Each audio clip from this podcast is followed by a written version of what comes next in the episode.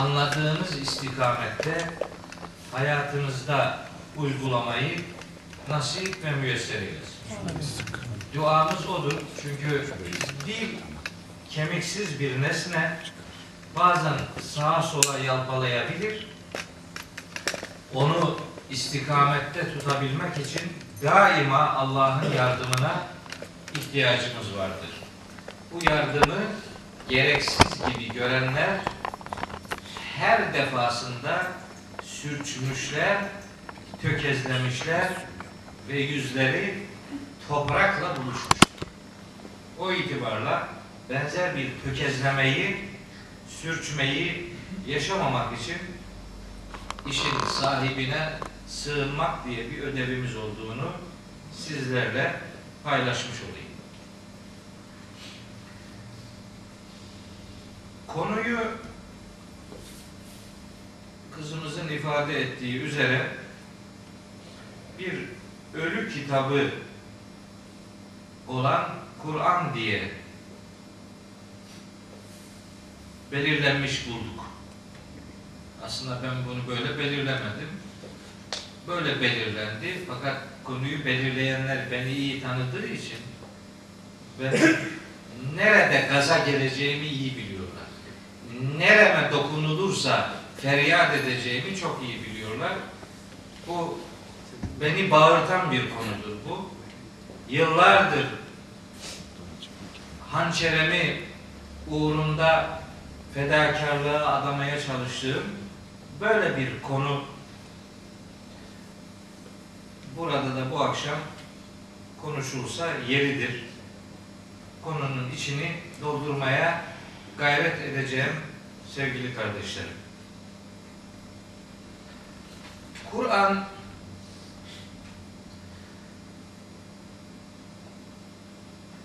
yazarı Allah olan bir kitaptır. Yani bu kitabın yazarı Allah'tır. Elbette kelimelere dökmek anlamında böyle kalem kullanarak yazmayı kastetmiyorum. Sahibi Allah'tır.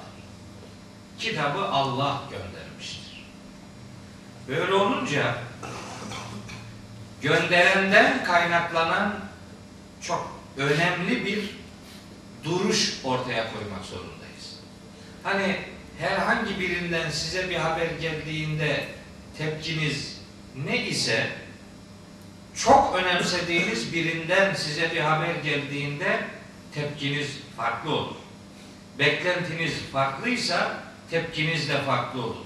Bazen adamın adını duymak sizin duruşunuzu değiştirir. Görmeyi bir tarafa bırakın, duymak bile duruşunuzu değiştirebilir. O itibarla Kur'an'ın sahibi Yüce Allah olduğu için adına Kur'an denen bu kitap bize bir duruş kazandırmak için gönderilmiş bir. Yani Kur'an insanı inşa eden bir kitaptır. İnsanı donanımlı hale getiren, niçin var edildiğini, var ediliş gayesini nasıl gerçekleştireceğini ona öğreten bir pozisyon kazanmasını, bir duruş sahibi olmasını insana öğütlemek, öğretmek için gönderilmiş bir kitaptır. Çok önemli bir takım noktalar var Kur'an'ın bizimle diyaloğu bağlamında. Önce isminden hareketle birkaç şey söylemek istiyorum. Kitabın adı Kur'an. Kur'an çok okunan şey demektir. Kelime anlamı odur. Çok okunan şey. Kur'an'ın bir anlamı mesaj demektir. Kur'an'ın bir anlamı toplayan şey demektir. Toplayan şey. Daha önceki mesajları bünyesinde toplayan şey demektir. Kur'an okunan şey olması itibariyle çok okunması gereken bir kitaptır. İsminden hareketle söylüyorum. Tek adı Kur'an değil, başka isimleri de var. Onlara da kısa kısa temas edeceğim. Ama en yaygın adı olması itibariyle Kur'an çok okunan şey demektir. Çok okunacak bu. Peki Kur'an çok okunacak. Peki okumak nedir? Onu sormak durumundayız.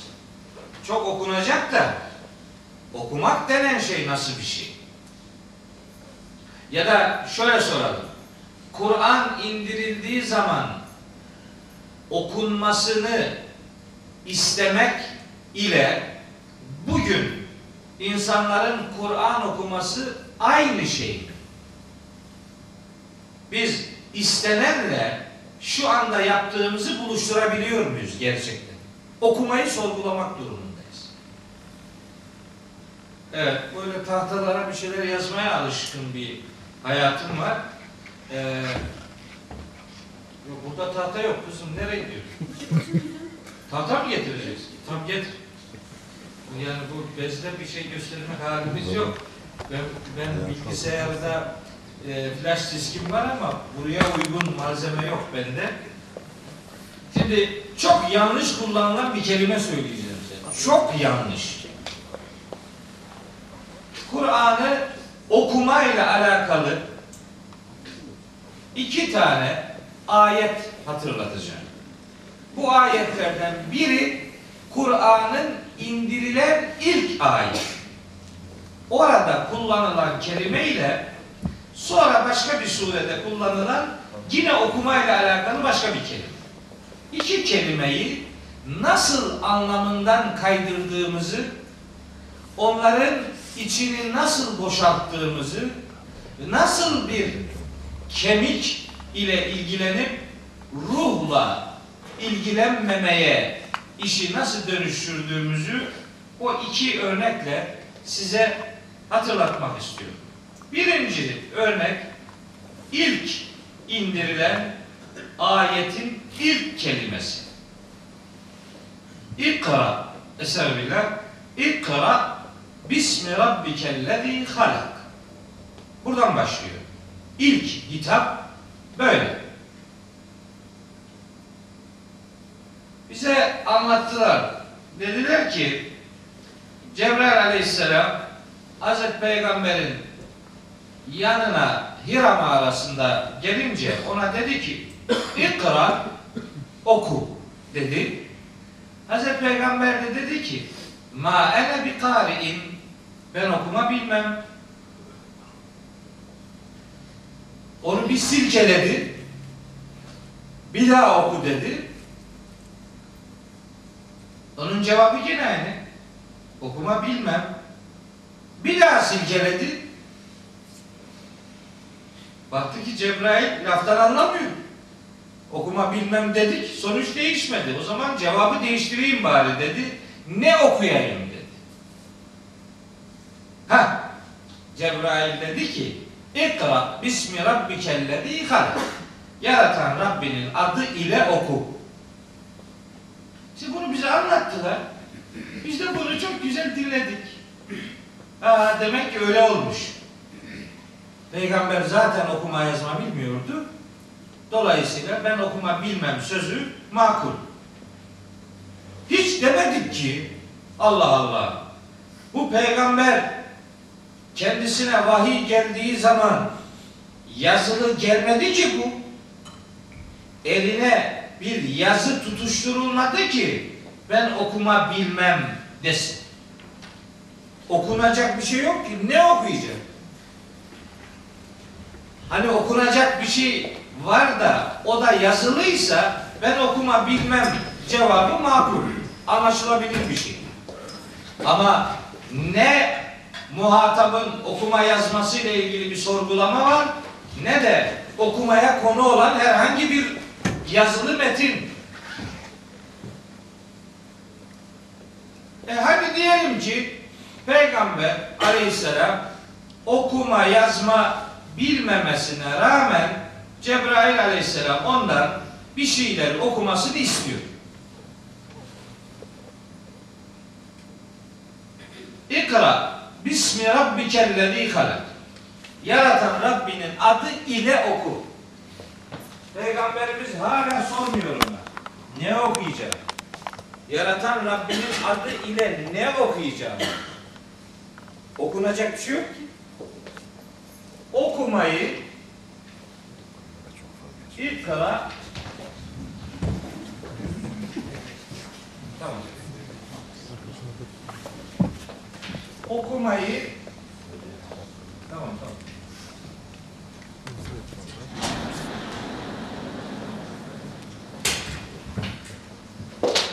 Tamam. Okumayı nesnel bir şeyle izah etmeye kalkıştığı için insanlar okunacak şeyi arama ihtiyacı hissetmediler. O zaman dediler ki buradaki okumak herhangi bir şeyi yüzünden okumak anlamına gelmez. Peki nereden okumak anlamına gelir bu? Ezberden okumak. Manayı buraya dönüştürdüler. Yüzüne okunacak yazılı bir şey yok. Zaten yazılı bir şey olsa bile peygamber okuma yazma bilmiyor. O zaman ezberden okumak. Oraya dönüştürdüler. Ezberden okuyacak. Neyi okuyacak? O zaman ikra ezberden okumak da değil de tekrarlamak anlamına gelecek. Ben ne diyorsam sen onu tekrarla demektir. Benim sözümü sen de tekrarla. evet. Bu tekrarlamak anlamına alındı ve Kur'an okumak Kur'an'ı tekrarlamaya dönüştürür. Şimdi o yapılıyor. Bol bol Kur'an okunuyor. Günlerce okunuyor, yüzlerce defa okunuyor, binlerce defa okunuyor, tekrar tekrar okunuyor. Buradaki yapıdan kaynaklanan bir anlayışın ürünü olarak bu iş yapılıyor. Şimdi bir yerde bir ilan gördüm. Orada da baktım öyle yazıyor. Bugün akşam namazını kılarken caminin kapısında bir ilan vardı. 250 bin şehide 250 bin hatim. Ya bak işte tam böyle bu kitap bu şehitlerin sayısını arttırırlar. Ne kadar hatim yaparsan o kadar fazla şehidin olur yani. Sürekli seni öldürür başkası. Bu tekrarlamak işi Kur'an'ı anlamadan okumaya, anlamsız bir şekilde hiç manasıyla ilişki kurmayan bir okumaya dönüştü. Vahyin ilk gelen kelimesi yanlış tercüme edildiği için. Efendim bu tekrarlamak anlamına gelmez. Bizim normal bildiğimiz okumak anlamına da gelmez. Bu başka bir şey. Başka bir şey. Biz Türkçe'de bile okumak fiilini farklı içeriklerde kullanırız. Mesela ne deriz? Hayatı okumak. Hayatı okumak deriz. Hayatı okumak demek böyle yazılı bir şey okumak ya da bir başkasının sözünü tekrarlamak değil. İşin farkına varmak demek. Sorgulamak demek. İşin arka planını görebilmek demek. Ayette, ilk indirilen ayetteki bu kelimenin asıl anlamı cümlenin kalan kısmıyla ancak anlaşılabilir. Diyor ki Yüce Allah, yaratan yani yaratıcı olan Rabbinin adı ile oku. Şurada bir de ile manası verdiler şu B harfine. İle yaratan Rabbinin adı ile oku dediler ve bu din anlaşılmazlığa terk edildi. Anlaşılmıyor artık. Hiçbir ayeti anlaşılmıyor. Niye? Yaratan Rabbinin adı ile yani bir şey okumaya başlayacağı zaman Bismillahirrahmanirrahim dedim mi tamam. Bu emri yerine getirmiş sayılırlar. Hiç düşünülmüyor ki bu ayet bu ayet hangi arayışın sonucu olarak geldi? Peygamberimiz evinde yatarken gelmedi ki bu ayet. Hazreti Peygamber bilmem filanca bir yerde gezi yaparken gelmedi. Bu ayet bir arayışa cevap olsun diye geldi.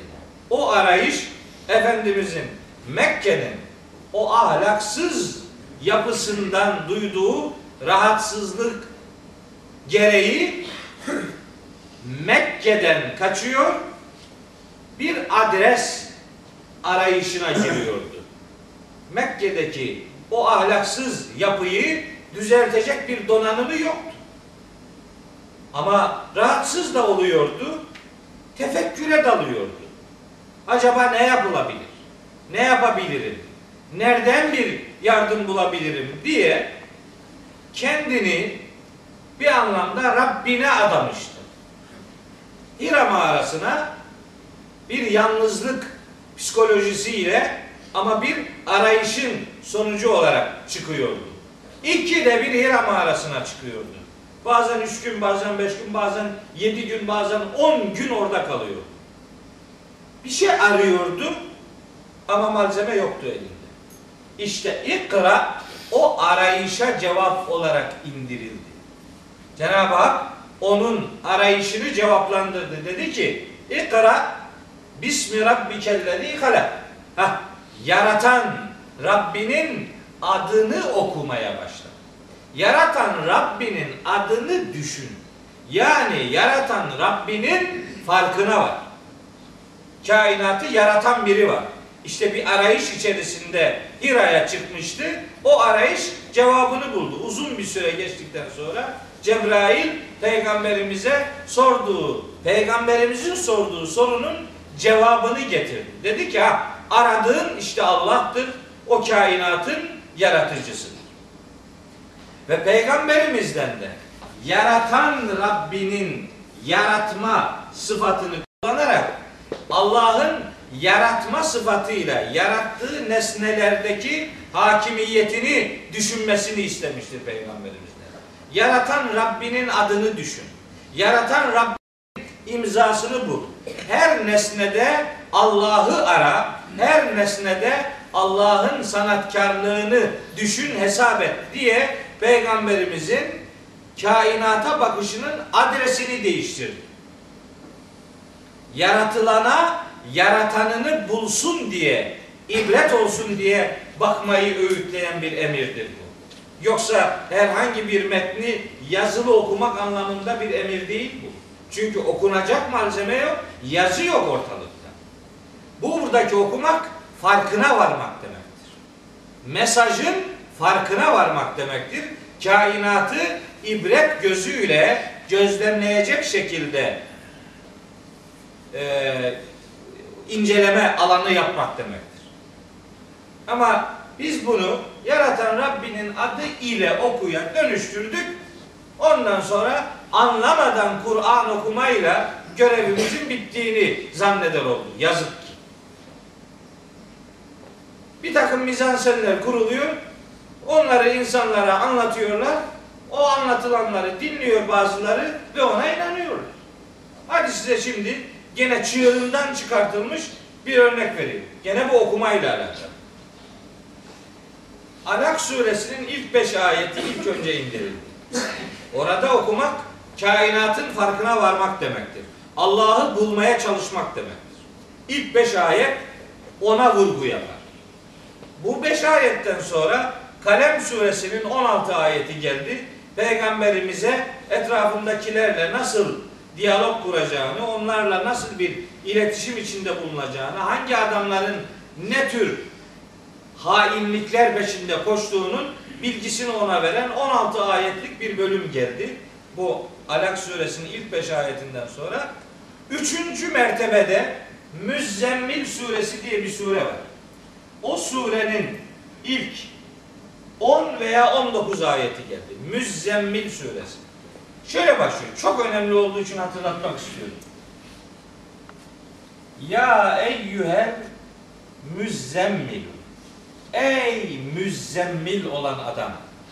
Şimdi bu müzzemmile mana veriyorlar. Diyorlar ki ya eyyühel müzzemmil ey örtüsüne bürünen adam demektir. Ne demek bu örtü neyin nesi? Nereden çıktı? E güya peygamberimiz vahiy aldığı zaman çok korkuyormuş. Eve gelip diyormuş ki beni örtün. Titriyormuş. O titremeyle alakalı olarak Allahu Teala ona diyormuş ki ey örtünen battaniyelere bürünen peygamber e kum kalk. Sanki hep yatıyor bu. Şimdi kalk diyor ona. Kalk. Ne zaman? El neyle? Geceleyin kalk. Ne kadar kalk? İlla kalila az bir bölümü hariç geceleyin ayağa kalk. Şimdi bunu anlatırken meallere ne yazıyorlar biliyor musunuz? Ey örtüsüne bürünen peygamber. Geceleyin az bir bölümü hariç namaz kılmak için kalk. Ya orada namaz yok ki. Ne namaz namaz kelimesi yok.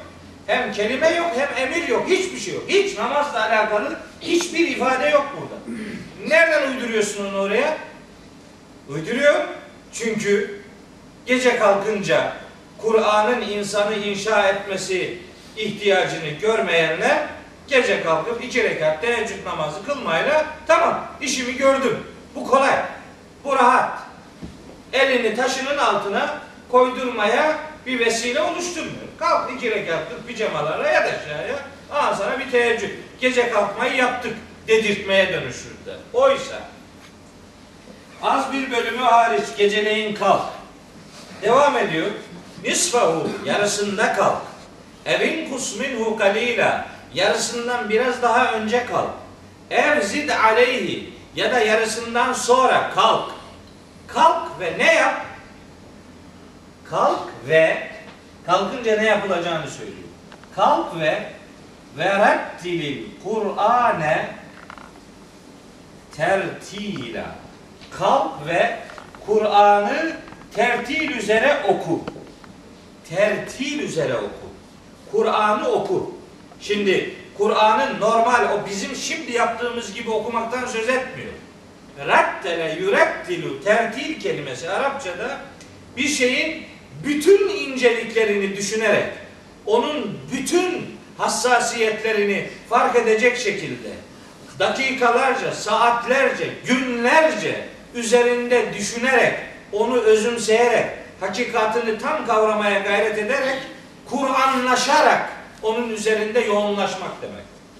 Rettil hızlı hızlı Kur'an okuma yarışmalarını değil, Kur'an'ı yavaş okumayı, anlayarak okumayı, anladıkça hayatına uygulayarak okumayı, Kur'anlaşarak Kur'an'ı düşünmeyi emreden bir ifade olmasına rağmen bunu bu yapıdan çıkarttılar. Battaniyelere sarılmış, geceleyin sürekli uyuyan, kalktığı zaman da iki rekat namaz kılmayla görevi sona eren bir misyona dönüştürdüler. Ya da bir misyonsuzluğa dönüştürdüler. Bu doğru değil. Buradaki ikra kelimesine doğru anlam verilmediği gibi şuradaki kalkışın da içini dolduramadılar. Niye yavaş yavaş okunacak? Niçin? Dert ne? Çünkü diyor ki çünkü inna biz senulki aleyke sana vahyedeceğiz, bırakacağız, vereceğiz. Kavlen kavlen sakıyla sana sakil bir söz bırakacağız. Sakil, ağır bir söz.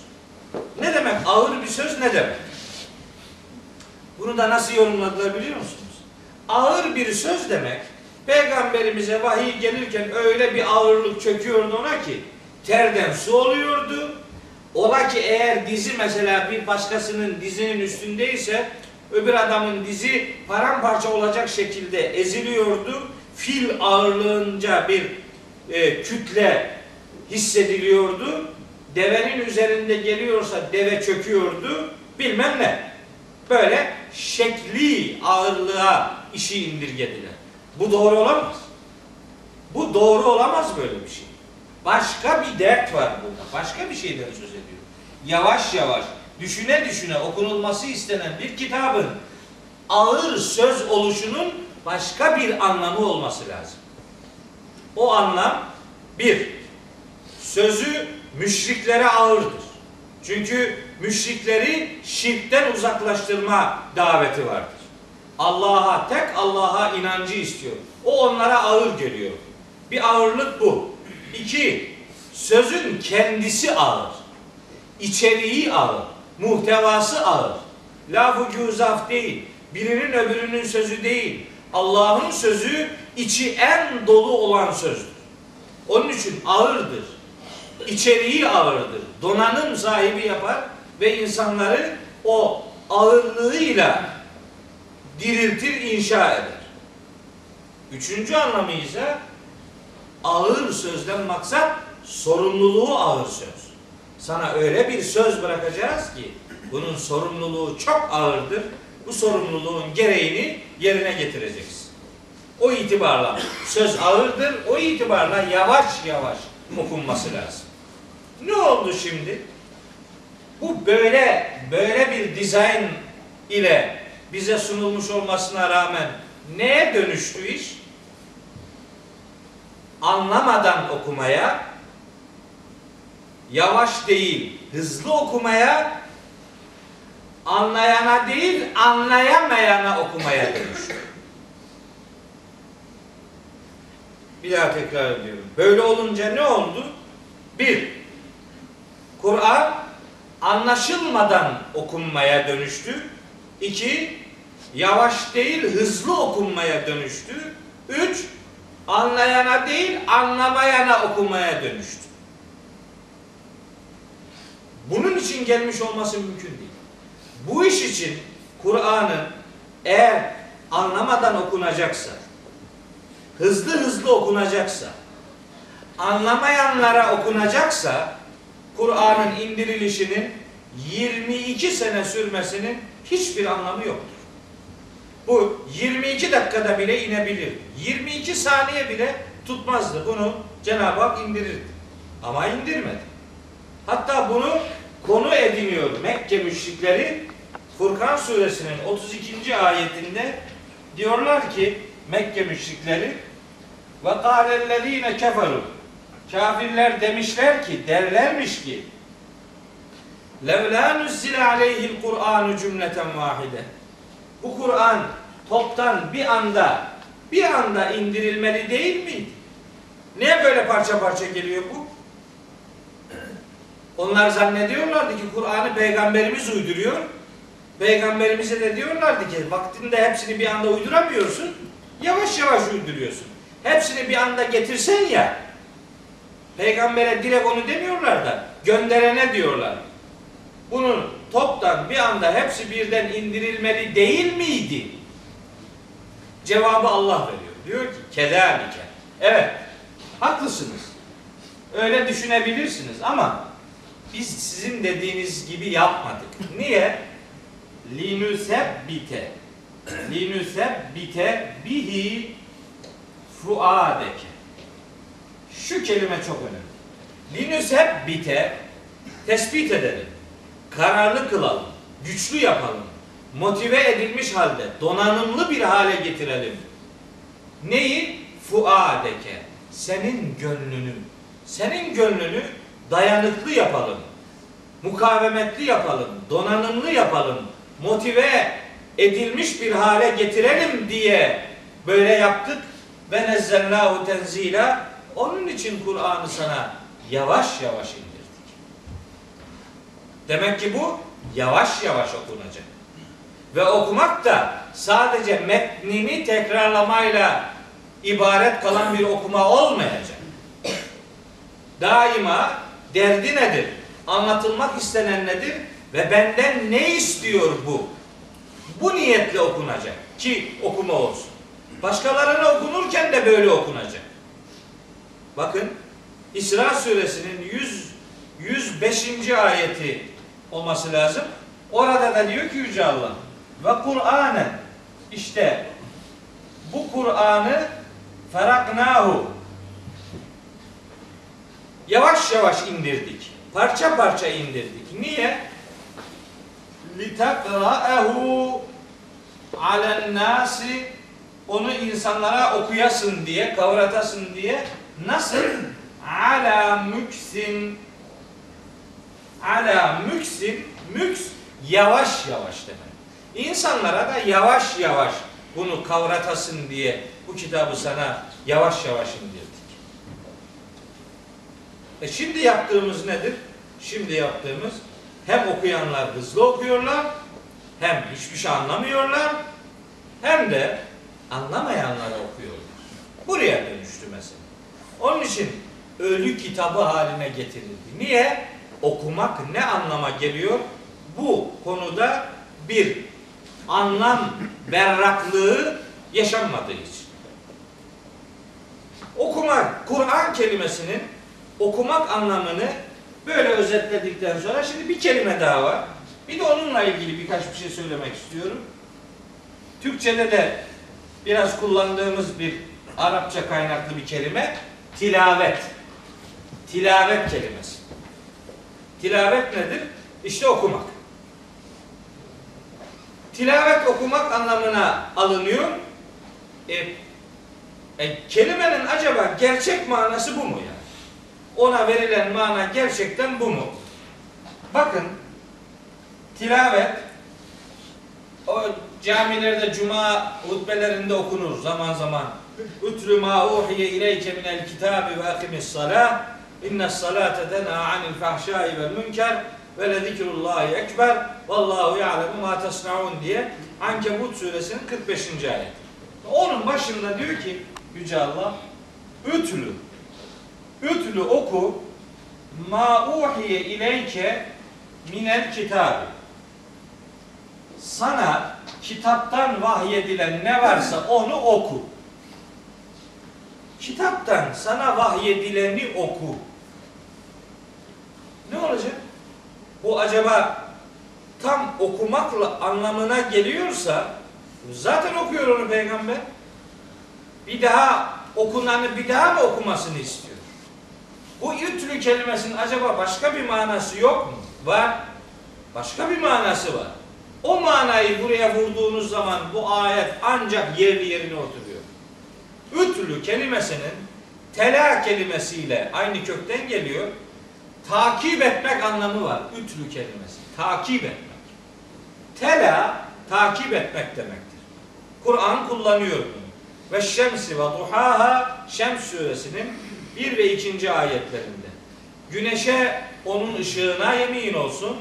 Vel kameri ve aya yemin olsun. İza telaha. Güneşi takip ettiği zaman. Tela takip etmek demek. Peki bu kelimeye şimdi takip etmek manası verelim. Ötlü ma uhiye ileyke minel kitab. Sana kitaptan vahyedilenin gereğini yerine getir. Kitabın mesajı senden ne istiyorsa o mesajı takip et. Okumak anlamadan okumayla geçiştirilecek bir eylem değil. Takip etmek, işinin farkına varabilmek, bizden ne istediğini bilerek hayatımızda onu pratiğe dönüştürmektir okumak. Cenab-ı Hak kitabının adını Kur'an diye belirlemiş olmasına rağmen bu ümmet Kur'an kelimesine anlamı doğru vermeyi becerememiştir. Becerememiştir ki insanlar Kur'an okumayı anlamadan okumaya rahatlıkla dönüştürebilmişler ve anlamadan okumayla övünebilmişlerdir. Övünüyor adam. Ben diyor 500 tane hatim yap. Allah Allah. Niye övünüyorsun bununla? Madem maharet bunun sayıyla kabarık olmasını sağlamak, o zaman bir bilgisayara yükleyin bir Kur'an hatmini, programlayın onu 50 güne, 100 güne, 500 güne, hatta 2 saatte bitirecek şekilde hızını da ayarlayın. Bir bilgisayar size günde 50 kere Kur'an hatmi yapsın. Ama Kur'an'ı okurken gözü yaşaran bir bilgisayar kimse görmemiştir. Hani düğmeleri arasında bir yaş sızıntısı kimse görmemiştir. Ya da okurken bir teyip durum değişikliği hiç arz etmemiştir. Niye? Çünkü o bir mekanik araçtır. Mekanik araçlarda ruh olmaz. Ama bizim Kur'an okuyuşumuz mekanik okumaya inadına dönüştürülmüştür. Biz mekanik Kur'an okuyoruz. Mekanik okumak ne demek? Anlamadan okumak demek. Onun için eğer hafızın sesi güzel değilse, makamı iyi tutturamıyorsa, nefesi uzun değilse, nameler vuramıyorsa hafızın Kur'an okuması bir işkenceye dönüşür. Bitirse de gitsek ona dönüşür. Yok öbür türlü sesi güzelse ha bayılıyor adam. Adam aa, okuyor öbürü orada ağlıyor. Merak ediyorsun niye ağlıyor bu adam diye. Niye ağlıyorsun? Bir şey mi anladın? Yok ne kadar güzel sesi var diyor. Ne kadar güzel sesi var. Böyle bir ölçü olabilir mi ya? Sese mi ağlıyorsun? Söylenene mi ağlıyorsun? Neye ağladığı belli değil. Tabi bazı hadisler de uydurdular biliyor musunuz? Bu okumayla alakalı. Ha, size bir hadis söyleyeyim bak bunu kaç defa duymuşsunuzdur. Zeyyinu el Kur'ane güya peygamberimiz buyurmuş ki güya seslerinizle Kur'an'ı süsleyin. Ya gördün mü ne kadar güzel? Sesimizle Kur'an'ı süsleyecekmişiz. Benim sesim karga gibi bir ses. Bu ne ne nasıl süsleyecek bunu? Onun süsünü bozar bu ses. Sonra bu ses benim tercihim değil ki bunu bana Allah böyle verdi. Kur'an'ın süse ihtiyacı mı var ki biz onu süsleyeceğiz seslerimizle? Bu hadisi övüne övüne anlatıyorlar. Ne oldu ondan sonra hafızlık yarışmalarında yarışmaya konu olan şey nedir? Hafızın güzel sesi. Hafızın sesi güzelse akan sular duruyor. Şimdi biliyorsunuz televizyonlarda işte Kur'an ziyafeti. Ne oluyor Kur'an ziyafeti? Nasıl bir ziyafet bu? Muhammed Sadiye neredeyse patlayacak adam. Yani o kadar zorluyor ki damarları böyle şişiyor. Ne var? Ne oluyoruz yani? Efendim nefesi bir buçuk dakika tut. Tutsun. Yani böyle bir maharet olabilir mi? İnsan bununla övünebilir mi? O kadar bağırdım demeyle insan övünebilir mi? Oysa şu rivayetin inanın tam tersi var. Bir tane daha var. Bunun tam tersi var. Orada da diyor ki Efendimiz Zeyyinu asvateküm bil Kur'an. Siz seslerinizi Kur'an'la süsleyin. Ha? Böyle olur. Budur olacak olan. Kur'an okuyan adamın sesi süslenir. O sesin süse ihtiyacı vardır. Kur'an'ın süse ihtiyacı yok ki. Ama bunu kimse söylemiyor. Şununla herkes memnun. Sektör oluşmuş. Mukabele sektörleri oluşmuş. Mevlid hatim sektörleri oluşmuş. Kelime-i tevhid ilahi sektörleri oluşmuş. Yediler, otuzlar, kırklar, elli ikiler oluşmuş.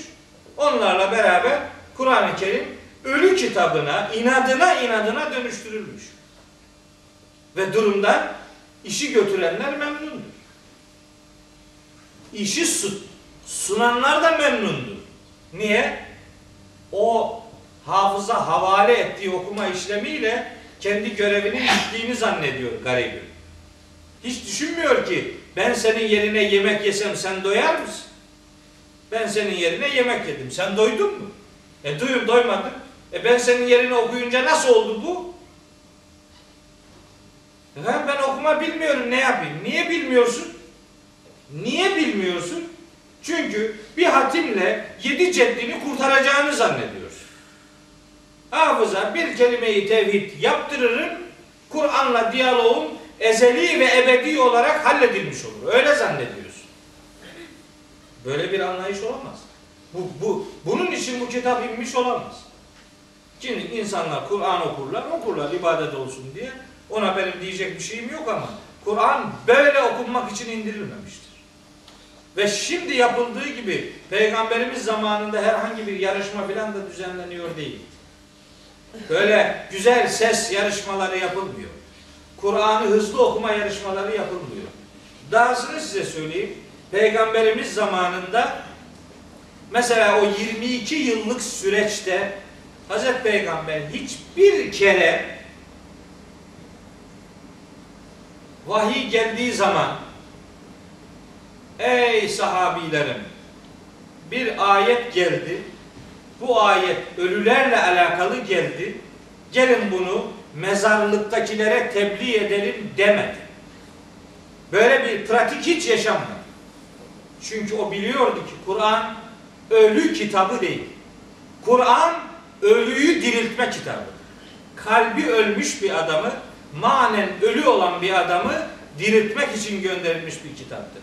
Bedeni ölmüş olan adamla Kur'an'ın diyaloğu yok. Kur'an 6236 ayettir. Bir 6666 tutturdular. 6666 çıkmıyor. Sayıyorsun sayıyorsun çıkmıyor. Sonra birileri kalkıp diyor ki ha orada bir 300-400 ayet var ya he, o Hazreti Ali ile ilgiliydi. He, onu Osman çıkarttı orada. Ya gördün mü? Ne çıkartmış Osman? Osman kim? Neyi çıkartıyor ya? Hazreti Osman'ı kötülemek için bir 6666 teranesi uydurdular böyle. Neymiş? Kolay ezberlenir. Adı dört tane altı kolay ezberleniyormuş. En kolayı bunu altı bindir. Hah, Yaparsın. Altılarla da uğraşmazsın. Altı bin. Yani böyle bir mantık olabilir mi? Bu kitabın kaç tane ayet olduğu belli değil mi ya? 6666 işte diyor ki Kur'an'da başka sureler vardı. Hazreti Ali ile alakalıydı. Onu Hazreti Osman kaldırdı. O Hazreti Osman'a da Hazreti demezler. Osman kaldırdı. E Canım sen malzemeni tanımazsan öbürü de böyle istismar eder. Yapacak bir şey yok. Ayetlerin içerisinde hiçbir tanesinde ey ölüler diye bir hitap yok. Yok. Yani şöyle bir ayet yok. Ben iyi bir hafızımdır. Şöyle bir ayet yok. Ya eyyühellezine matu. Ey ölüler. Yok böyle. Veyahut da ya eyyühel emvatu. Ey ölmüş adamlar. Böyle bir ayet yok. Yok vallahi yok. Bu kitapta yok. Ama ne oldu biz? Böyle bir hitabı olmayan bir kitabı okunması, anlaşılması ve yaşanmasına endeksli olan bir kitabı anlamadan okumaya, anlamayanlara okumaya, yani ondan yararlanamayacak olan insanlara okumaya ve hızlı hızlı tekrarlanmaya mahkum ettik. Sonra insanlar bu neye yarıyor diye soru sorduğu zaman cevap hazır. Mezarlıkta okunur. Ölülere okunur. Okunsun. Ben şimdi ölülere okunan bir ayet söyleyeyim. Bakalım neye yarıyor şimdi bu? Mesela diyor ki Allahu Teala bütün ayetler aynı mesafededir ama böyle çok çarpıcı olsun diye söyleyeyim. Bir tane söyleyeyim. Maide suresinin mesela 5. ayetinde diyor ki Allahu Teala Ya eyyühellezine amen Ey iman edenler. Şimdi bunu ölüye okuduğunuzu düşünün. Ey iman edenler. İza kumtum ila salati. Namaz kılmaya kalktığınız zaman Fagsilu vücuheküm ve eydiyeküm ilel merafiti. Yüzlerinizi ve dirseklere kadar kollarınızı yıkayın. Ne yapacak adam? Ne yapacak yani şimdi? Ne diyorsun sen şimdi bu adam? Ey insanlar! İçki, kumar, dikili taşlar, falokları bunlar şeytanın pisliğidir. Bundan kaçın. Ne diyorsun şimdi sen? Kime ne diyorsun? Ha hocam diyor biz manasıyla alakalı değil. Kendisini ölülere gönderiyoruz. Gitmez. Onlara gitsin diye gelmedi bu. Buradaki ölüleri diriltsin diye gelen bir kitabı gerçekten maddeten ölmüş insanlarla ilişkili bir kitaba dönüştürdü. Ve Kur'an okumayı onlara okunmasıyla yeterli algıladı. Böyle bir algılama izah edilebilir bir algılama değildir. Tolere edilebilir bir algılama değildir.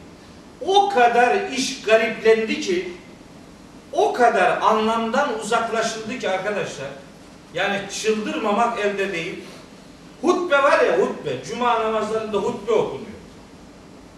Erkekler cumaya gidenler bilirler. Hutbe okunuyor.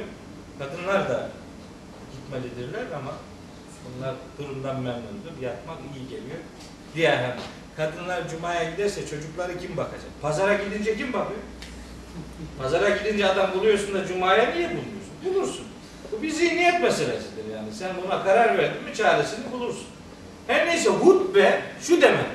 hitap edecek bir adam. Bir şey söyleyecek. Muhtemelen karşıdakinden cevap alacak. Konuşulacak. Hani sanki bir haftalık basın toplantısı gibi bir şey. Bunu anlamadan sadece Arapçası okunan bir eyleme dönüştürdük. Hoca çıkıyor. Elhamdülillah hamdel elhamdülillah nahmedu ve nesta'inu İbadallah ittakullaha ve ati'u innallaha ma'allezine etteqav vellezine hum muhsinun. Diyor ki şimdi ey Allah'ın kulları Allah'a karşı saygılı olun. Ona itaat edin. Allah işte saygı duyanlarla beraber ve işte kendisini görürmüş gibi ibadet edenlerle beraberdir. Allahu Teala fi kitabihil kerim. Allah Kur'an'da şöyle buyuruyor. İşte ondan sonra bir ayet okuyor. Ne Allah şöyle buyuruyor.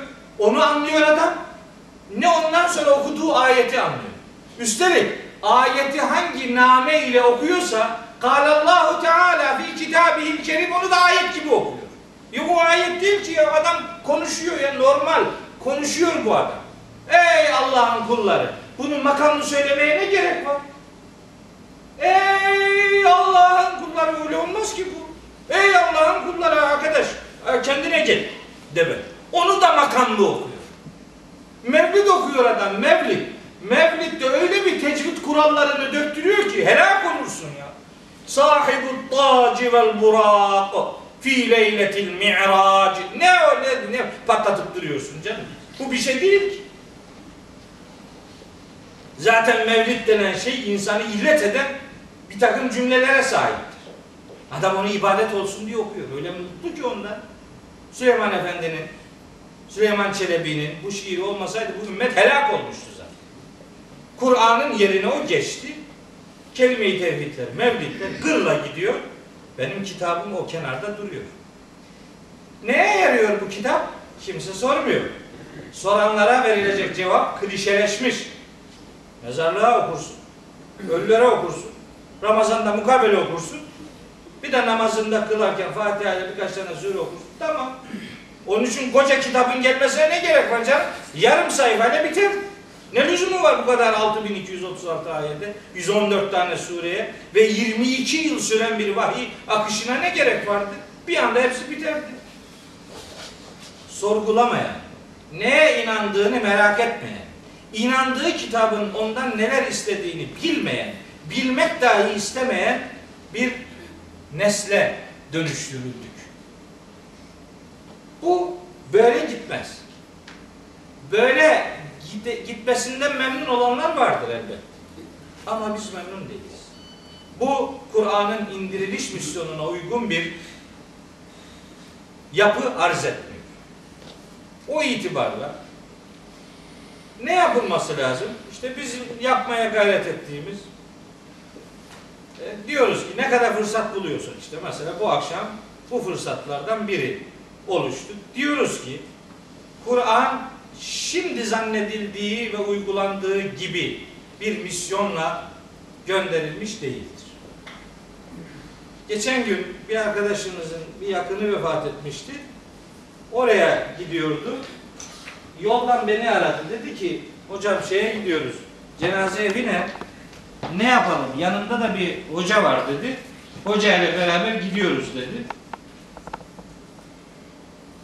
Ne okuyalım dedi şeyde. Cenaze evinde ne okuyalım dedi. Yasin. Yasin okuyun.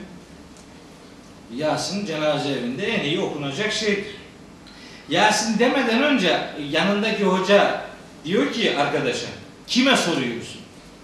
O da dedi ki Mehmet okuyana soruyorum. Eyvah! Ona niye soruyorsun? O okuma diyecek diyor. Yani beni Kur'an okuma demekle itham ediyor. Ben Kur'an okuma der miydim? Ben okumayı sorgulayarak gerçekleştirmekten yanayım. Okumamaktan yana değilim ben. Duydum ben telefonda öyle dediğini. Dedim ki telefonumu arkadaşa ver az. Dedim sen beni tanıyor musun? Tanıyorum dedi. Peki hiç böyle muhabbet ettik mi yani karşılıklı? Yok dedi ama ben seni iyi tanıyorum dedi. Bu cenaze evinde ne okunasın, ne okunsun diye soran arkadaşa Yasin oku dedim. Duydun mu onu dedim. Öyle mi dedin dedi. Evet öyle dedim. Allah razı olsun ya. Ben seni yanlış tanımışım dedi. Bitmedi ama dedim. Tavsiye bitmedi. Okurken dedim Yasin'i bitirmeden her sayfasını okurken bir sayfayı bitirdiğinde mesela burada da en çok Yasin okunuyormuş. Öyle anlaşılıyor. Araya takvim Yasin'in sayfasına konmuş. Yasin'in birinci sayfasını okuyunca tercümesini de oku dedi. Mealini de. Sonra ikinci sayfaya geçtiğinde önce metni oku, sonra mealini oku. Ama dedim bütün Yasin'i bitirdikten sonra meale dönüşme. Çünkü Yasin'in metni bitince meali kimse dinlemez. Çünkü onlara göre metni okundu tamamdır iş. Ama parça parça okursan nasıl olsa bir kısmı da aşağıda gelecek diye onu beklerken mecburen aradaki tercemeyi de dinle. Ne faydası olacak biliyor musun dedim. Bir faydası olacağını zannetmiyorum dedi. Manasını okursak millet diyecek ki bunun ölülerle alakası yokmuş. Öyle diyecek dedi. Öyle mi derler? Sence öyle mi derler dedi. Öyle derler dedi. Çünkü ben Yasin'in tercümesini okudum. Bunun ölülerle hiçbir alakası yok dedi. Hay Allah sana sağlık versin dedi. Onun 70. ayeti de diyor ki liyundira men kâne hayyen. Kur'an hayatta olanları uyarsın diye indirilmiştir. Şimdi bunu dinleyen adam anlayacak ki Aa, bunu ölüyü okuyoruz ama bu okuduğumuz Yasin bile özellikle diri olanlarla alakalı bir şey söylüyor. Onun mealini okumayalım dedi. Yani bu millet anlayacak bu zaman. Okutmaz daha Yasin. E peki millet bunu anlarsa işte o zaman dirilmenin başladığı zamandır. Millet şu anda Kur'an'ın sadece ölülere indirilmiş olduğuna ya da Kur'an'la ilgili diyaloğunun ölülere okunmayla yerine getirilmiş olabileceğine inanıyor. Bu millet halihazırda bu kitabın onlardan bir şeyler istediğini bilmiyor. Bunun ölülerle ilgili olmadığını anladığı an bu kitabın niye indirildiği sorulmaya başlanacaktır. İşte o gün diriltilmenin başladığı gündür. O soruyu sormadan bizim buralarda işte bağırmamızın çok bir faydası yok. Onu milletin kendisinin sorması lazım. Bunu ölü kitabı haline getirdik ama bunun ölülerle hiçbir ilgisi yokmuş. Öyle değişik uygulamalar olmaya başladı ki ölü kitabı haline dönüştürülünce mesela adam yani hazır hatimler üretmeye başladı. Okuyor hatim. Ona biri işte hocam bizim geçmişlerimiz için bir hatim okur musun Ramazan'da deyince o dedi bir tane hazır var onu sana vereyim. Armut satar gibi hatim satıyor. Taze hatim diyor. Yeni. Daha iki gün önce tam da duasını yapacaktım. iyi yetişti. Bunu sana vereyim. Ver. E kardeş böyle bir kitap olabilir mi? Böyle bir kitabın hayata dair bir özlemi olabilir mi?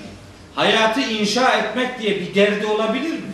Bunu ölüye mahkum ettikten sonra yapacak bir şey yok. Bizim Trabzonlu Temel imam olmuş. Ben Trabzonluyum. Elhamdülillah. Çok şükür. Elhamdülillah yani çok iyi bir Trabzonluyumdur. Siz de hamd edebilirsiniz memleketiniz adına. Nereliyseniz yani. Siz de öyle hamd edin. Elhamdülillah biz de şuralıyız diyebilirsiniz. Bir, bir ambargo yok. Adam biri bir gün böyle elhamdülillah dedim. Trabzonluyum deyince ne hamd ediyorsun dedi ya. Siz zaten daha yeni döndünüz. Nereden? İyi ya biz döndük siz ne zaman dönüyorsunuz dedi. Yani ben elhamdülillah dememden rahatsız oluyor adam. Ya sen de elhamdülillah diyeceksin Allah Allah. İnsan doğacağı yeri tercih edemez. Ne sakıncası var? E, temel imam olmuş. Biraz da para biriktirmiş. Cemaat demiş ona ki hoca efendi bu kadar parayı nerede saklıyorsun? Nerede muhafaza ediyorsun bu kadar parayı? Demem onu demiş. Hiç demem. Israr, ısrar üzerine demiş ki kimsenin bulamayacağı bir yere sokayım onu demiş. Nere? Kur'an'ın içine koyarım onu demiş. Niye? Kimse açmayın ki onu demiş. Hırsızın bile dikkatini çekmiyor. Aç Kur'an'ın içine koy parayı. Asırlar geçer kimse açmaz. Çünkü adam açılmamış Kur'an'la övünüyor. Diyor ki hocam bizde bir Kur'an var. Gıpgıcır diyor. Yepyeni. Aferin ya. Çok güzel. Neyle övünüyorsun? Okumadığın bir kitapla övünüyorsun. Böyle bir övünç kaynağı olabilir. Hep buna dönüştü iş. Mesela diyor adam bunu hiç okumadık, hakkı kaldı bizde. Vereyim onu bir hafıza da hafız bunu bir okusun.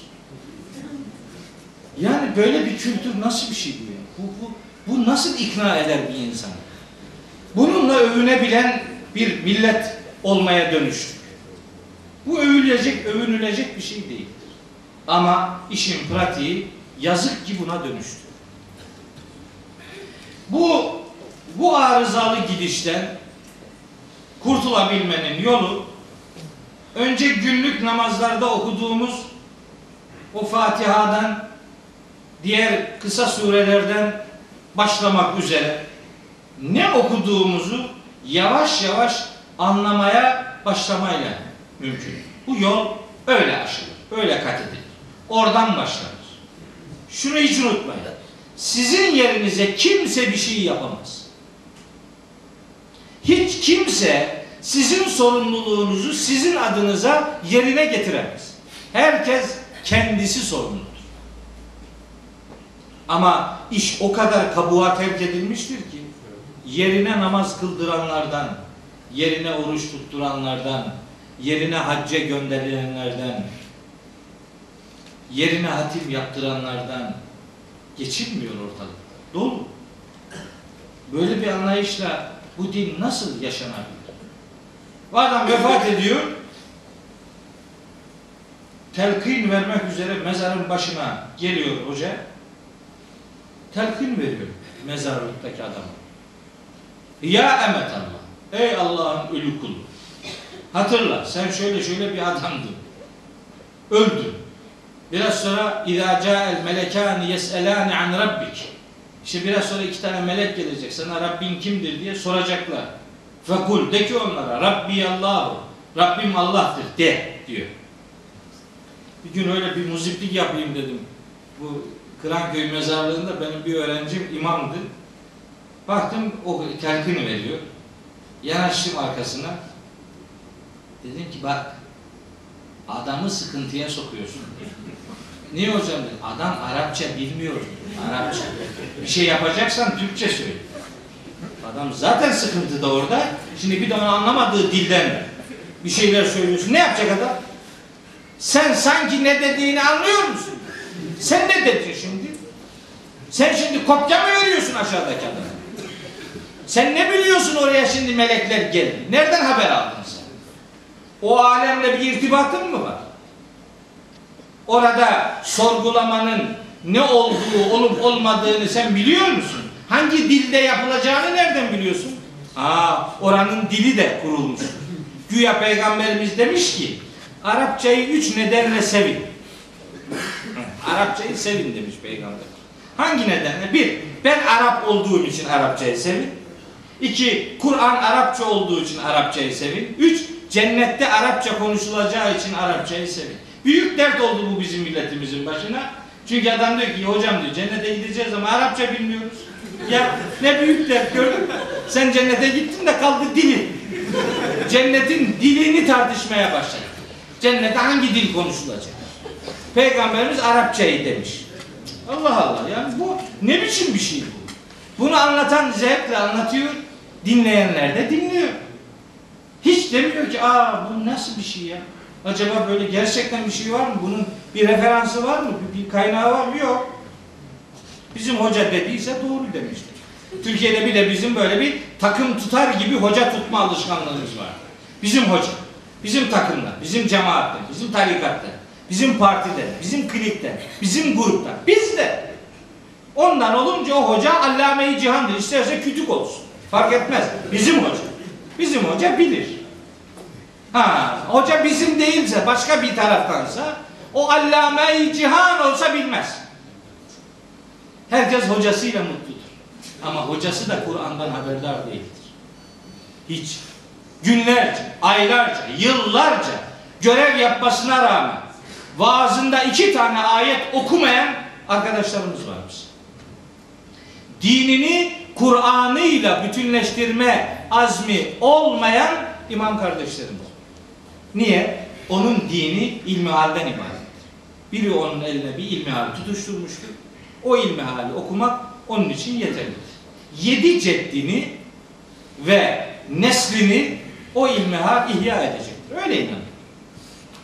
Ve vaazlarında Allah adına konuşmasına rağmen Allah'ı hiç konuşmayan ve böyle yıllarca ömür süren görev yaptığını zanneden arkadaşlarımız. Bunları Kur'an'a davet ediyoruz diye bir çağrımız olduğu zaman da diyor ki ah bak bu sünnet tanımıyor. Hadisi reddediyor. Peygamberi reddediyor diye yani bizimle ilgili en büyük karşı çıkış argümanlardan biri bu. Niye? Ben peygambersiz din olabileceğine inanmıyorum ki. Ben bu kitabı az buçuk bilen bir adam olarak bu kitabın peygamberimize yüklediği misyonu az buçuk bilen bir adamım. Ama ben aklımı da yitirmedim. Peygamberin Kur'an'a aykırı bir söz söylemeyeceğini herkesten daha iyi bilmek durumundayım.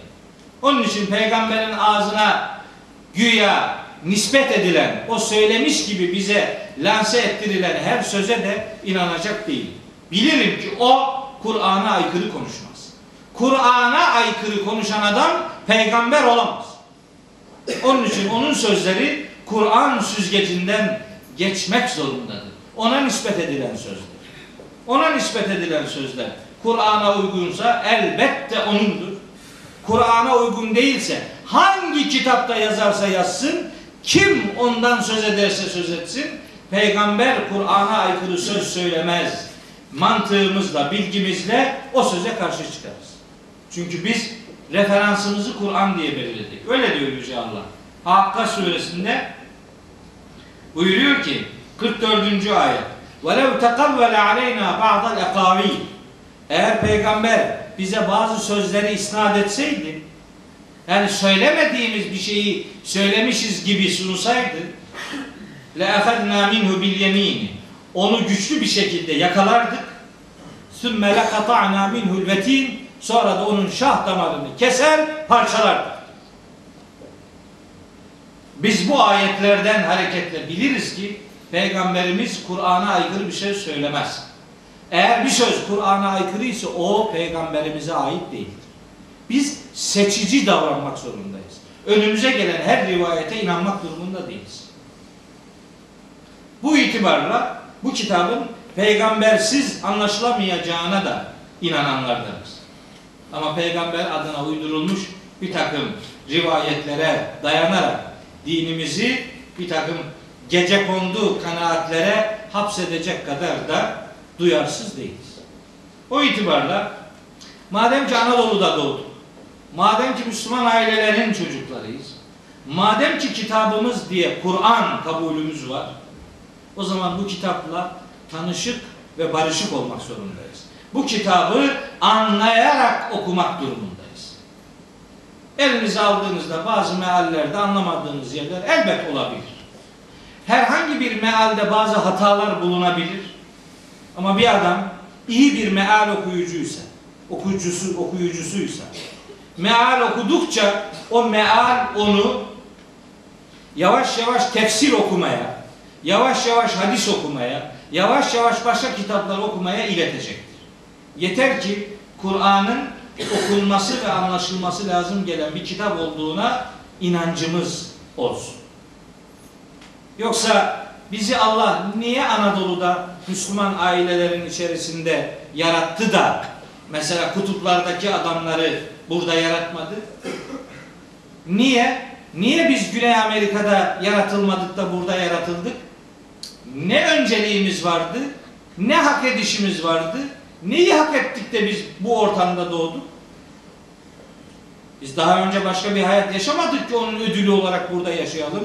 Ya da başka taraflardakiler daha önce başka bir hayatta yaşamadılar ki onun cezası olarak uzak mekanlarda yaratılmış olsunlar. Herkes yaratıldığı imkanda ne kadar imkanla buluşturulduysa o kadar sorumludur.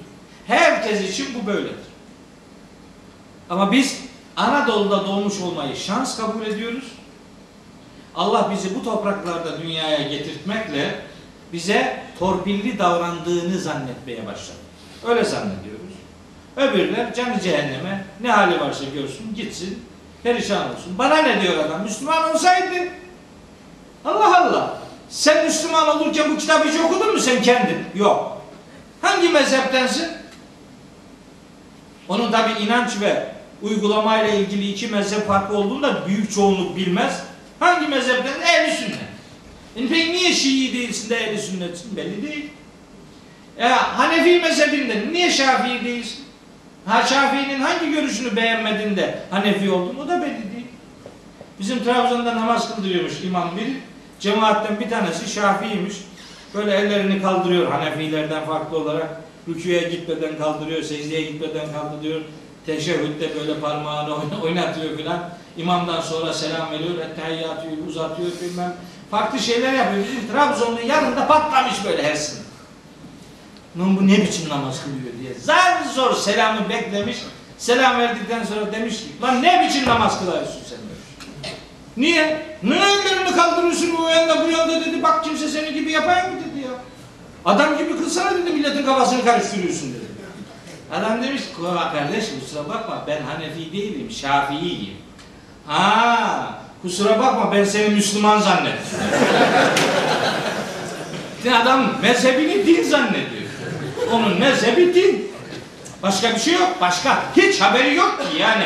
Bu coğrafyada olmak onun için bir torpil idi.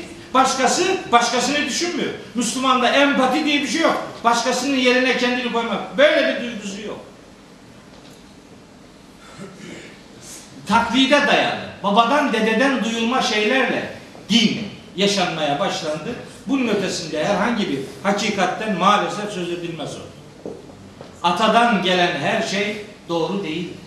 Geçmişten bize nakledilen şeyler hepsi doğru olmak zorunda değil. Onlar görevlerini yaptılar. Biz de görevimizi yapacağız.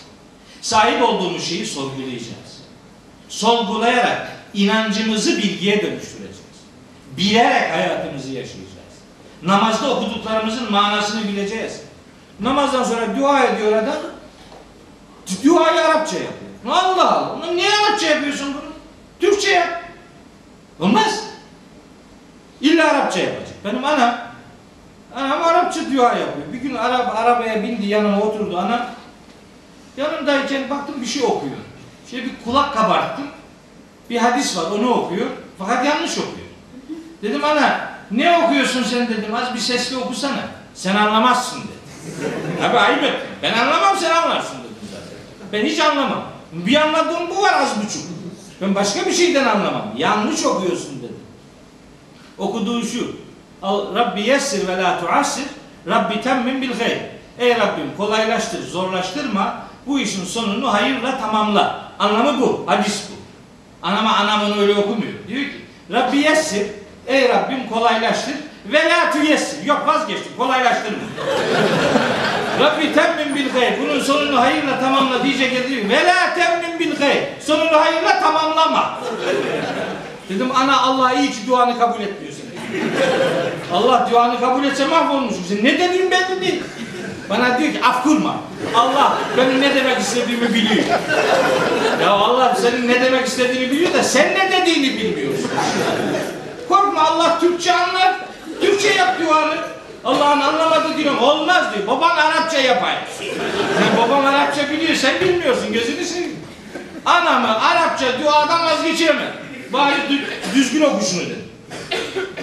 Düzgün okumaya başladı da böyle bu kadar bu kadar duyarsız olamayız. Bu kadar işin bu kadar dışında kalarak nasıl bu dinin savunuculuğunu yapacağız? Yani bize biri sorduğu zaman nasıl cevap vereceğiz? Dedem, nenem öyle demişti. Adam bir tanesi bir şey anlatıp bitiriyorum. Adam bir tanesi fes sat şey şapka dokuyup satıyormuş. Ee, internetten öğrendim. Acayip hoşuma gitti. Fes satıyor, şapka satıyor böyle işte bir sepetin içine doldurmuş köy köy dolaşıp satıyormuş. Satarken bir gün yorulmuş bir ağacın altında böyle uyuyakalmış. Uyuyunca uyanmış ki Sepette hiç şapka yok. Hepsi yok. Gitmiş. Allah Allah bu şapkalara ne oldu? Burada adam yok bir şey yok. Şöyle eyvah yani ne yapacağım derken yukarı bakmış. Yukarı bakmış ki ağaçta maymunlar var. Her maymunun kafasında bir şapka. Maymunlar şapkaları almış kafalarına takmışlar. Ne yapacağım diye elini kaldırınca bakmış ki maymunlar da ellerini kaldırıyor.